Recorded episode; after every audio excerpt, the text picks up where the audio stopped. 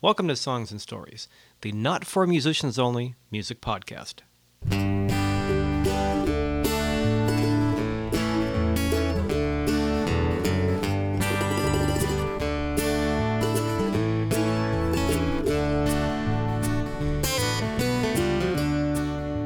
Well, all right. Welcome to Songs and Stories. My name is Michael Gaither, and this is podcast number five.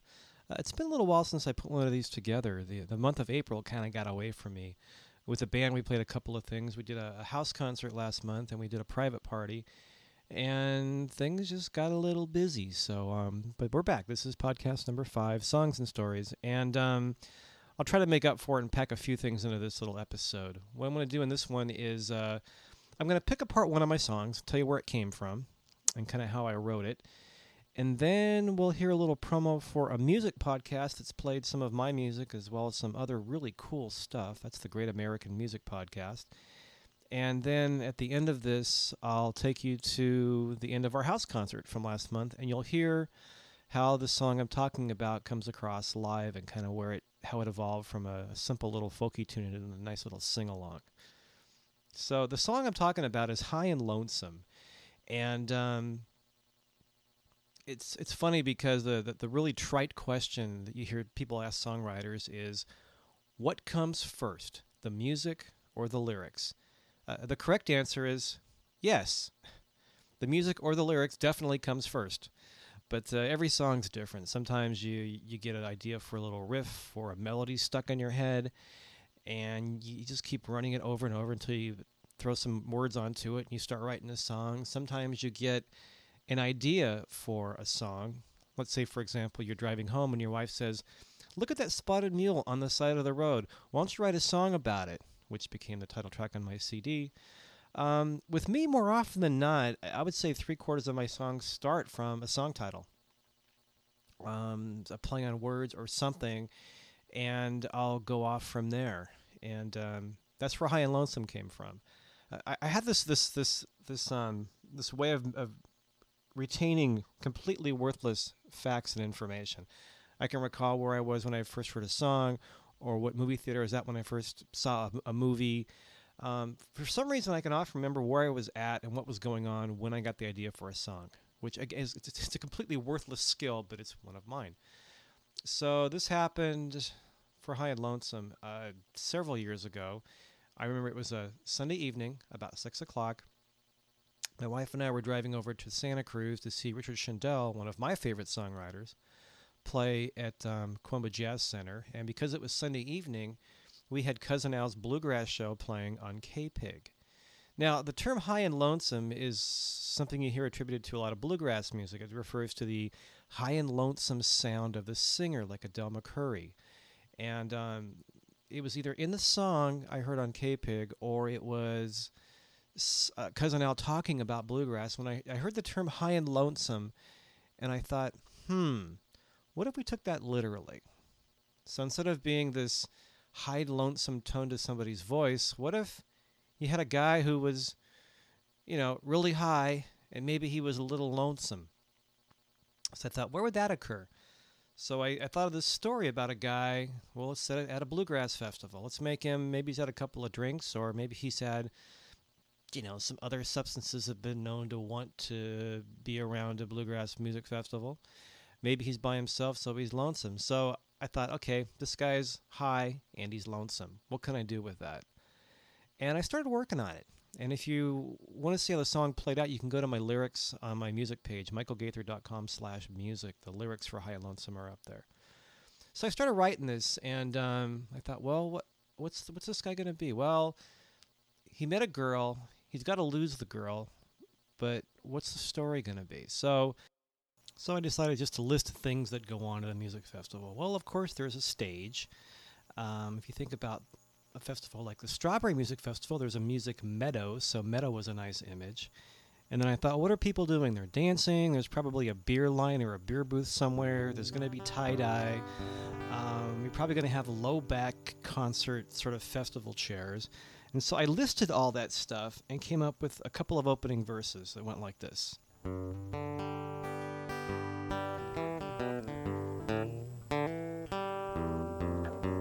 I met her at a festival on one hot summer day, dancing in the meadow to a bluegrass band on stage. Standing in the beer line, saw her and I knew the body of an angel, a face like Emmylou. Waded through the tie dye and low back concert chairs. True love within my reach as I saw her standing there. Moving past the t shirt stand, finally made my way. I walked up beside her and found the nerve to say, and then the chorus. I was high and lonesome, sad and blue,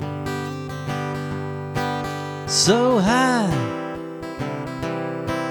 and lonesome. Until I found you. So those are the first two verses and the chorus. And something about the chorus you'll probably pick up in the live recording of this, but um, I started playing this when I finished it, and I was down at the Wooden Nickel open mic that I run now, and this is a few years ago. And I got to the chorus, and my friends John and Sherry were sitting out in the crowd, and when I sang hi, they answered back hi in harmony. And when I sang and lonesome, they sang and lonesome in harmony. And um, turns out that I, I created a sing along, which was kind of cool. So you'll hear that on, on, the live recording. So to continue the song, um, two verses and a chorus, and then the, the, the next verse talks about we talked about the music. It was clear to me from Bill Monroe to Newgrass, she knew her history. So I kind of covered the beginning of bluegrass with Bill Monroe and the you know contemporary versions with Newgrass Revival and Newgrass. Um, and then it goes into the chorus again, and then I had to have some point where he's got to lose the girl. So there's a bridge where he says, um, "Too shy to tell me." She took me by the hand and pointed out her boyfriend playing banjo in the band. And at that point, I thought, okay, whenever I do record this, I've got to have a banjo solo. So the song continues. The last verse is he's basically sitting there wondering about her, thinking about her, and the very last line, the final punchline, is um, every time I hear a banjo, it just gives me the blues. Now, banjo players get a lot of grief, undeservedly so, and um, I thought it was kind of a nice punch there at the end. So that's sort of where High and Lonesome came about. What I'll do now is um, I won't pick the whole thing apart because you're going to hear the song later and you can read the lyrics on my site but I'll I'll cut it now and we'll go to a preview for um, there's a podcast called the Great American Podcast run by Jerry Jodice and he's played some of my music and he plays a lot of completely under the radar people. And I discovered this about a year ago and was a fan of the show anyway so when he played my music I was even happier about that. So um, let's go to a preview for Jerry Jodice's Great American Music Podcast and there's a link to it on the pod show notes for this podcast. And then we'll go to a live version of High and Lonesome that was recorded last month at our house concert in Royal Oaks, California.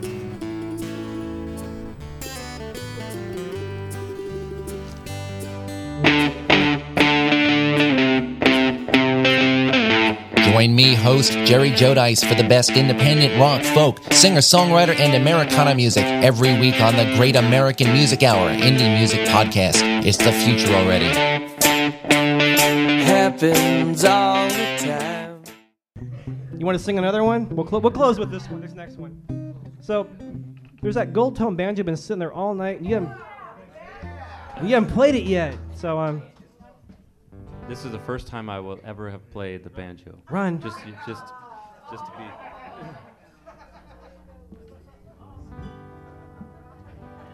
So we're gonna banter while Russ goes pee, but don't tell anybody, okay? So. uh... I am no means, in no way, shape, or form, Earl Scruggs in any shape or form. Steve, Steve Martin, I'm, I'm pretty close to. We're neck and neck in terms of ability. He looks great with an arrow through his head. I saw that once.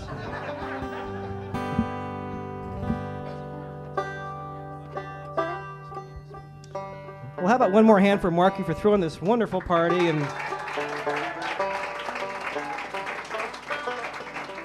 letting us play first. I mean, this was this was so much fun. So thanks for coming out.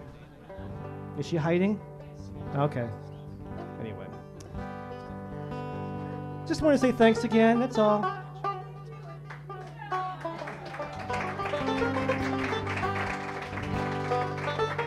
So we're going to do one more song when we we're, we're missing a player right now. So we're yeah.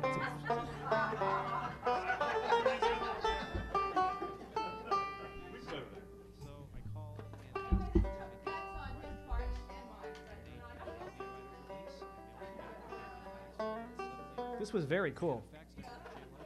We've been dying to do a house concert for well about a year. We've been playing together. Well, we've been playing together for six, seven years. These guys came along. Up, Russ, everybody, big hand for Russ.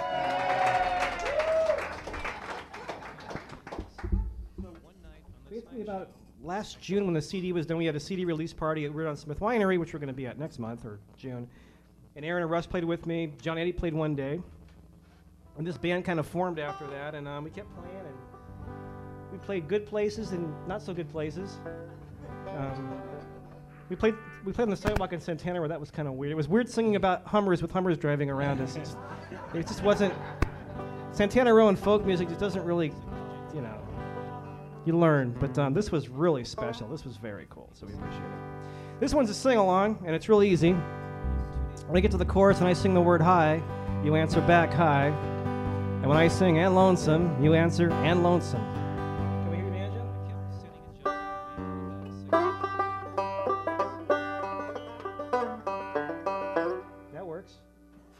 Song, but it works really. Here we go. That's the only song I know how to play. So he slows it down for this one, speeds it up for the next one. We always play it in G. It's a banjo. How hard could it be? It's got four strings.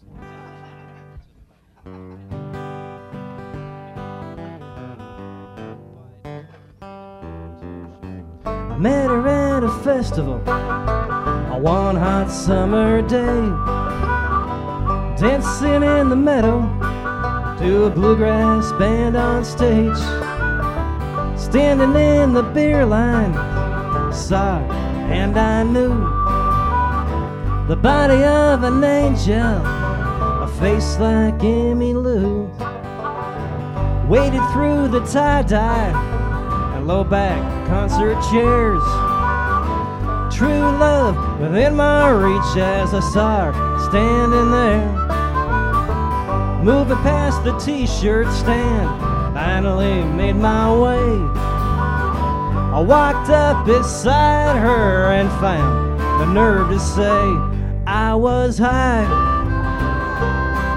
and lonesome. Got the idea. Sad and blue. So high and lonesome. Found you. talked about the music, and it was clear to me. From Bill Monroe to Newgrass, she knew her history. I was singing sad old songs till I found this girl. A happy man again, I was sitting on top of the world, cause I was high and lonesome. sad and blue. So high and lonesome until I found you. I heard opposites attract. I guess the opposite is true. I told her how I felt and then I knew too shy to tell me. She took me by the hand and pointed out her boyfriend playing banjo in the band.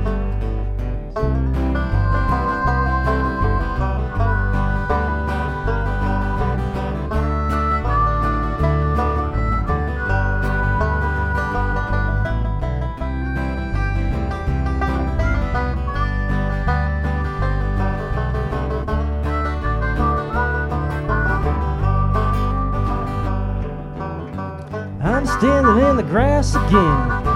Happens every year. Thinking how I saw her standing over here. The music ain't the same no more. It's very sad but true. And every time I hear a banjo, it just gives me the blues. Now I'm high and lonesome, sad So high and lonesome, darling, without you. Yeah, darling without you.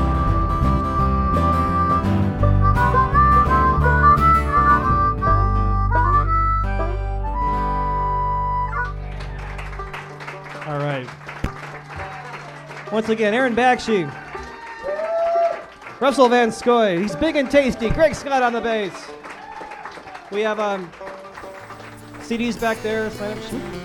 Are we still playing? Are we still playing? Well, apparently we were still playing. We thought we were closing our show with High and Lonesome that night, but they wanted to hear a couple of more, and that's never a problem on our part. I don't think I mentioned this earlier, but that was the premiere concert for the Acoustic Canyon House Concert Series in Royal Oaks, California. We were very honored to be asked to play first. Um, in fact, if you'd like to do a house concert with us, or if you do house concerts and would like to have us play, you can reach me at michaelgaither.com on my website. There's a contact, contact link up there. Um, as far as podcast number five, that was High and Lonesome. That's an example of how you can start a song from just a title, sketch out what might go with that title, figure out your story, and then in the end, make fun of banjos, which is you know songwriting 101. And in this case, you, it takes several directions. In my in the case of this song, it became a sing along with a banjo solo, and it's a lot of fun to play live. People really get into it. And if you have any comments about this podcast, there is a, a link for podcast notes on my website. You can leave a comment there or shoot me an email, michael at michaelgaither.com.